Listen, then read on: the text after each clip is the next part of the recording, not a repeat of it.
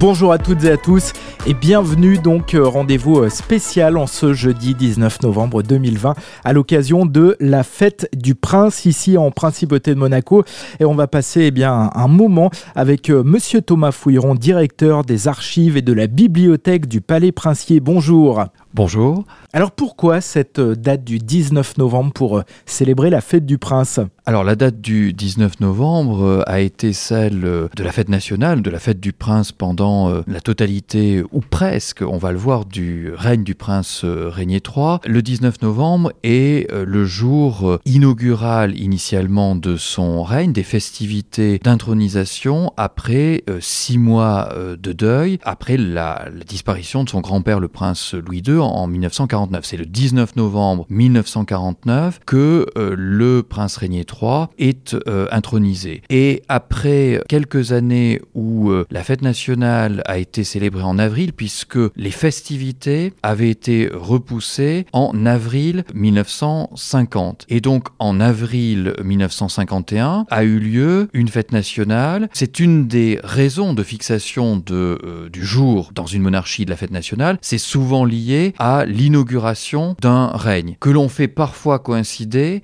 avec euh, la fête du saint patron du souverain. Au XVIIIe siècle, l'avènement du euh, prince euh, Honoré III avait eu lieu le jour de la Sainte Honorée. Et le prince régnier, voulant renouer avec cette tradition, a fait coïncider la fête du bienheureux régnier avec le jour commémoratif, non pas finalement du mois d'avril, des grandes réjouissances publiques, mais de l'intronisation du 19 novembre 1949. Et aujourd'hui, alors que nous sommes sous le règne du prince Albert II, la fête en étant devenue une date invariable est véritablement devenue une fête nationale puisqu'elle ne dépend plus, on continue à l'appeler traditionnellement fête du prince, mais elle ne dépend plus du prénom du souverain, mais elle est un hommage durable et même définitif à euh, la personnalité, à l'apport du règne du prince euh, Régnier III, à la principauté contemporaine. Et donc cette euh, date 19 novembre, elle est installée euh, durablement pour célébrer la fête nationale. C'est euh, la date définitive. On ne peut pas préjuger de l'avenir, évidemment, et des décisions du prince souverain actuel. Il y a peu de chances que pour ce règne cela change, mais on peut évidemment, puisque l'histoire est une suite d'évolutions, on peut se dire que d'autres raisons pourront être évoquées, invoquées, mais il y a une sorte de terreau autour du mois de novembre. Si on fait de l'histoire sur la longue durée, il y avait déjà des fêtes euh, importantes au mois de novembre, notamment la fête liée au vœu de la fin de la peste. Alors, c'est un petit peu aussi de circonstance d'évoquer ces grandes épidémies du passé. La peste de, de 1631 à Monaco, la délivrance de la peste avait donné lieu à un vœu des habitants du rocher à euh, la Vierge pour euh, la remercier de son intercession et d'avoir libéré Monaco de l'épidémie. Et longtemps, cette fête a été extrêmement fêtée. Elle était le 21 novembre. Alors aujourd'hui, elle est encore un tout petit peu fêtée par l'archiconfrérie des pénitents et elle a été confondue avec la fête de l'Immaculée Conception le 8 décembre. Donc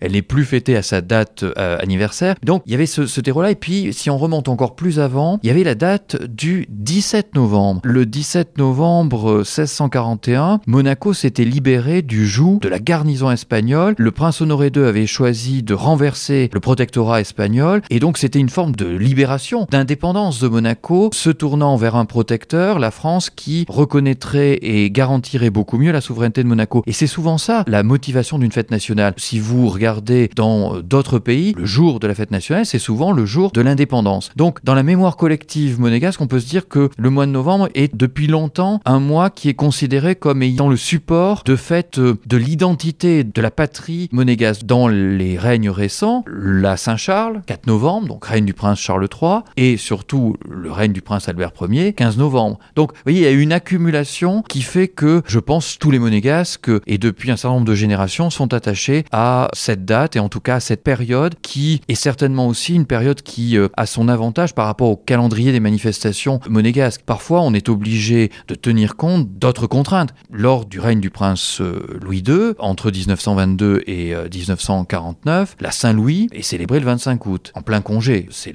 la pire période euh, autour du 15 août, tout le monde est en vacances. Et le prince Louis avait décidé de fêter sa propre fête, la fête du prince, la fête nationale, au mois de janvier, le 17 janvier, le jour de la Saint-Antoine, qui était donc le saint patron du premier de ses petits-enfants, la princesse Antoinette, née en 1920, trois ans avant le prince Régnier III. Que célébrons-nous donc aujourd'hui? Une fête patronale, la fête du prince, une fête nationale? La fête du prince est incontestablement devenue une fête nationale à partir du moment où le prince Albert II a décidé de maintenir au 19 novembre la fête du prince Régnier III, où l'on célébrait le bienheureux Régnier, le saint protecteur du souverain. Le prince Albert II s'appelle Albert. Logiquement, comme sous le règne de son trisaïeul Albert Ier, la fête du prince aurait pu être, certains diraient aurait dû être célébrée le 15 novembre. Aujourd'hui, oui, on continue à parler de fête du prince, évidemment, parce que le prince est euh, la pierre angulaire et la clé de voûte des institutions monégasques. C'est le symbole véritablement d'unité. Au-delà de la nation monégasque, qui fait la nation monégasque, ce n'est pas la différence d'autres grands pays, une indépendance euh, à l'égard euh, d'un pays colonisateur. Ce n'est pas un fait d'armes. La Révolution française pour la France, le 14 juillet, un symbole de basculement de régime politique. Même si on parle aujourd'hui de fête nationale, on continue à célébrer éminemment le prince, son rôle institutionnel et cette fidélité des monégasques à euh, la famille euh, souveraine. Mais dans un sens contemporain de l'histoire contemporaine, l'acception, le sens évidemment de la fête nationale ne s'applique pas à Monaco. Elle s'applique aux grands États-nations qui ont un fait collectif qui est commémoré à l'occasion de ce jour de la nation. La fête du prince, évidemment, le terme est beaucoup plus explicite et on commémore à ce moment-là, dans une monarchie catholique, à travers le saint patron, donc c'est ce qui a été fait, et comme je l'évoquais, qui coïncide parfois avec le jour inaugural du règne. Ça, c'est une grande tradition qui remonte même aux empereurs romains. Le dies imperii, c'est-à-dire le jour d'inauguration du règne impérial, pouvait être commémoré les années suivantes de manière en tout cas récurrente, parfois euh, tous les dix ans pour les règnes longs, autour donc du culte impérial. Il y a évidemment cette euh, raison d'être. Puis après, il y a des fêtes religieuses, des fêtes